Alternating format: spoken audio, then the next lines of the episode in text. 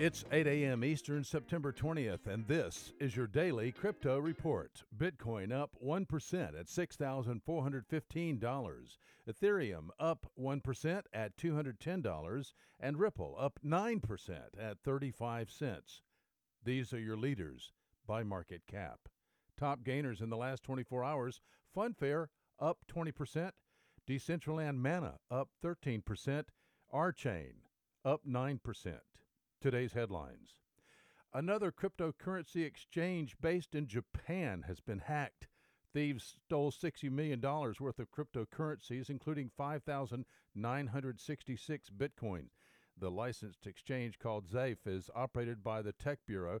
It said today that the exchange first noticed an unusual outflow of funds on the platform on September 14th. The company then suspended asset deposit and withdrawal services. Zaif's asset reserve was about 20 million, so its owners have sold a major slice of the company to the Japan-listed firm FISCO for 45 million dollars to cover the losses. A recent report published by New York's Office of the Attorney General claiming several cryptocurrency exchanges it investigated are vulnerable to market manipulation has gotten backlash from industry players. Coinbase Chief Policy Officer Mike Lempres wrote in a blog post published today that the assertions in the report have led to misrepresentations in the media. The Attorney General's office report stated that, quote, Coinbase disclosed that almost 20% of the executed volume on its platform was attributable to its own trading, unquote.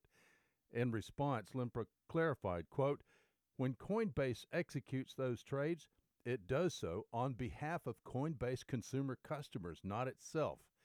Unquote. Trading on your own exchange to benefit your own account or wallet and executing trades on behalf of client customers for their account or wallet is different. Coinbase was not the only exchange upset at the report. Jesse Powell, the founder of U.S. based exchange Kraken, took to Twitter to vent his anger, calling the environment in New York, quote, abusive, unquote.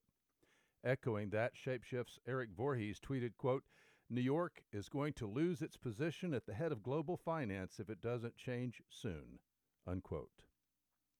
And finally, Line, the messaging giant app from Japan, has unveiled plans to use its Link token and its 160 million monthly users to launch a consumer focused crypto ecosystem by the end of the year.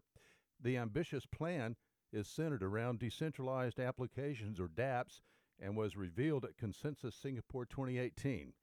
It is considered one of the more notable projects of the year. Well, those are your leading headlines today. Visit us at dailycryptoreport.io for sources and links. Find us on social media and everywhere you podcast under Daily Crypto Report.